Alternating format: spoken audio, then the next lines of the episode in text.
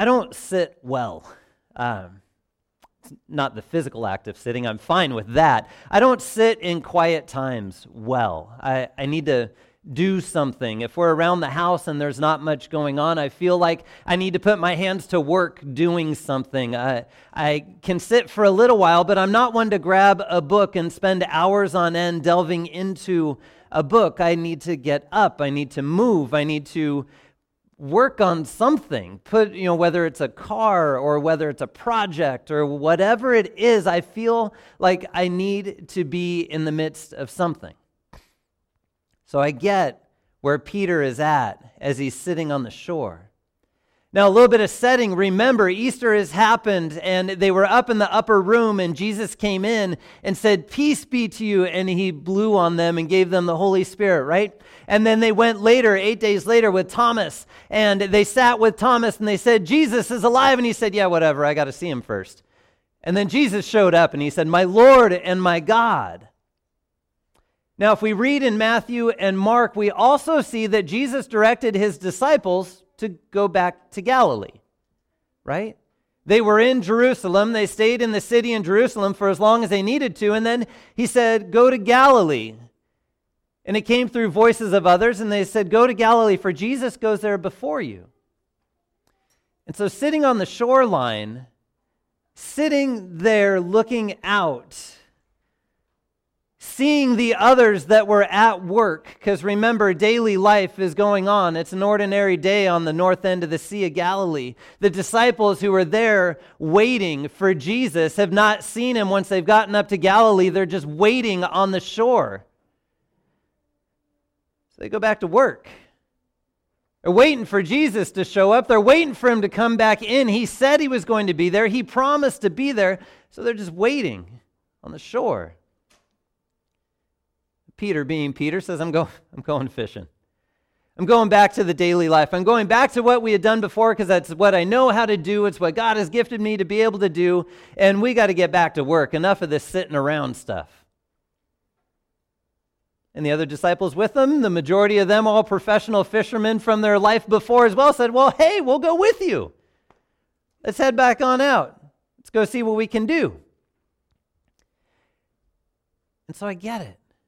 I get needing to put your hands back to work. I get getting back into just kind of the ordinary thing that's going to be going on. That it was certainly a mountaintop experience for all those disciples as they were in Jerusalem following their Lord, and then all the craziness of Holy Week and everything else that was going on, and then being in locked doors in an upper room and Jesus coming into that. But now, sitting on the shoreline once again, waiting, it's time to go fishing again.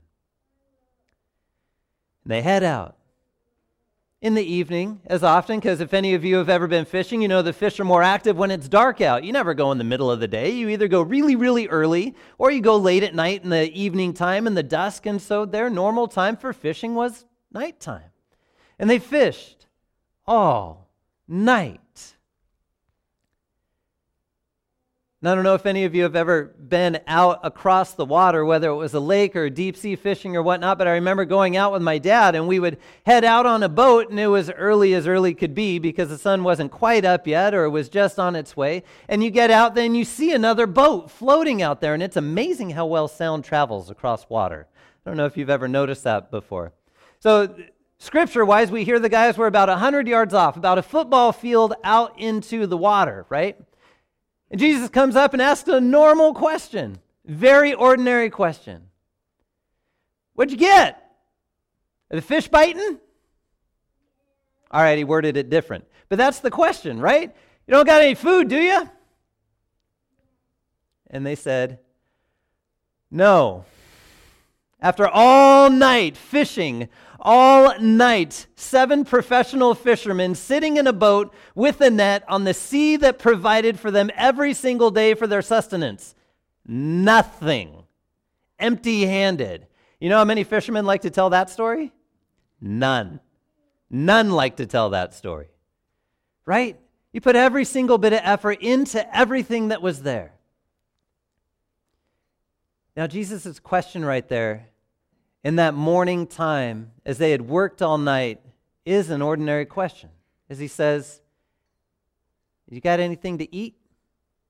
You see, the, the translations in there that you can read a few different ones of them. Some of them it's, do you have any fish? Did you catch anything? Did you take any fish? Or you don't got anything to eat, do you? It all kind of revolves around the fact that they're empty handed and they've got nothing at that moment. Ordinary morning. But see, this is where Jesus starts to provide things.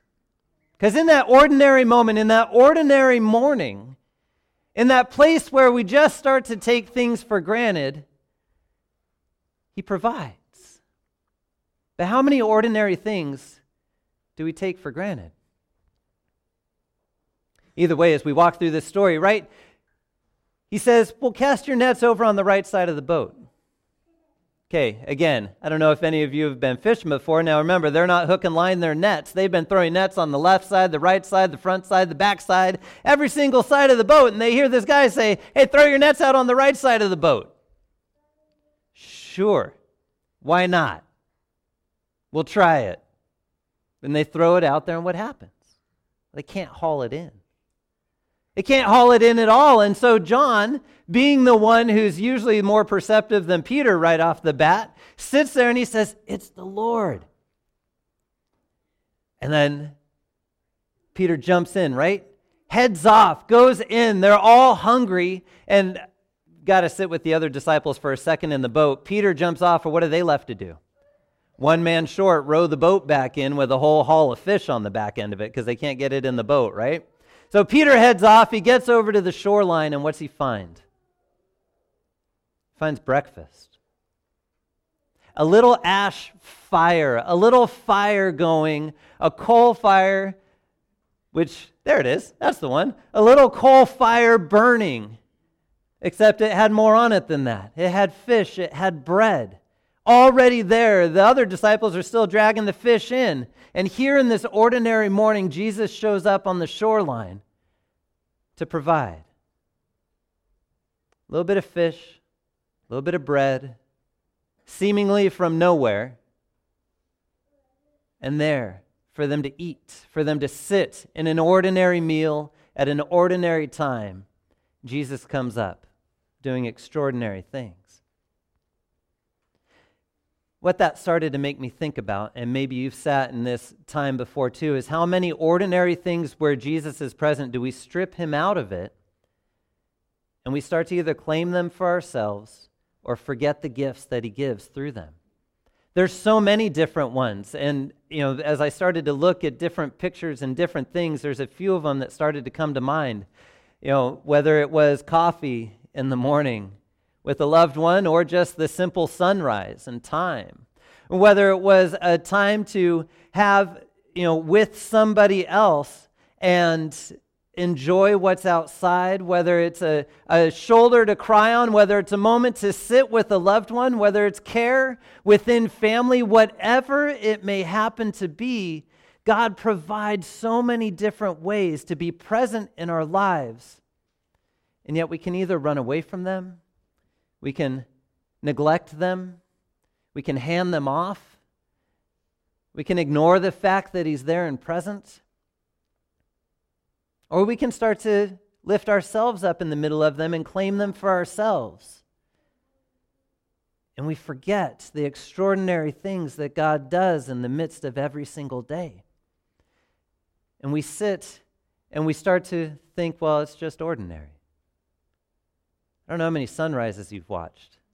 They're not ordinary. How many sunsets you see. They're not ordinary. They're beautiful. I don't know how many times you've had to be able to sit with somebody who's hurting, but in that moment, the care and the love that can be shown is a beautiful care and a beautiful love that God brings peace into the midst of that. And on Sundays, things start to look pretty ordinary, like maple donuts. That was great. They start to look pretty ordinary. You come in and you hear the same things. It's a little bit repetitious. Sometimes it may even be described as boring. At least that's what I hear from my kids. It's all right. Usually, when they say I'm bored, I say, Good. It's good that you're bored. And they stop. They say, You have time to think. You have time to sit. You have time to receive. You have time where you're not entertained having to put your hands to work on something else or claiming something for your own. You get to just sit and receive what's given. And so we see very ordinary things happen.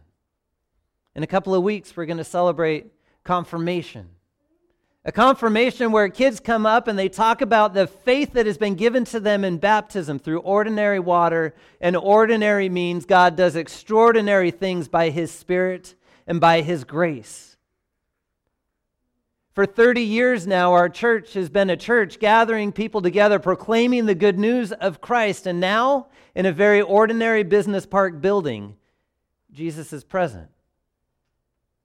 A moment to hear His word to see His grace, to see how He provides in the midst of a community within this family, and when we're not present, at other times as well. But in the midst of very ordinary things, God's extraordinary grace continues to shine. Every Sunday, when we come in here through ordinary bread, ordinary wine, ordinary meals, God gives His grace, His forgiveness, His presence and so it may feel very ordinary, yet it's very extraordinary, very beautiful, very gracious of God to work through those things that are familiar, to give us things that we can't even comprehend. And when we leave, as we gather together, right? gather together in community groups, gather together in service, gather together in so many different ways. Maybe it's around a meal, maybe it's around a very ordinary time in an ordinary breakfast in an ordinary way. And God continues to speak through your lips words of His grace for those that you're with, to speak of His forgiveness, to speak of His love for you, to speak of His care as we go each day in very ordinary ways with an extraordinary Lord. So as you wake up each morning and you see another ordinary morning with an ordinary cup of coffee and maybe the ordinary people you're with, remember the extraordinary love that God has for you in Christ and has given to you to share and to care for all those who God brings into your life in his name. Amen. Would you pray, pray with me? Heavenly Father, thank you for your extraordinary grace that you have poured out in your creation through Christ. As in this time of Easter, we celebrate that life that continues on and the gift of life which you continually give. Open our hearts to see where you're present each day. As we focus our eyes and our love upon you, and as you send us out to share that love and grace with all those around us.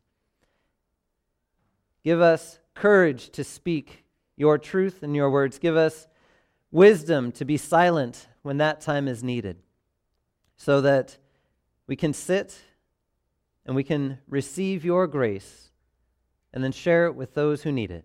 In your Son, Jesus' name, amen.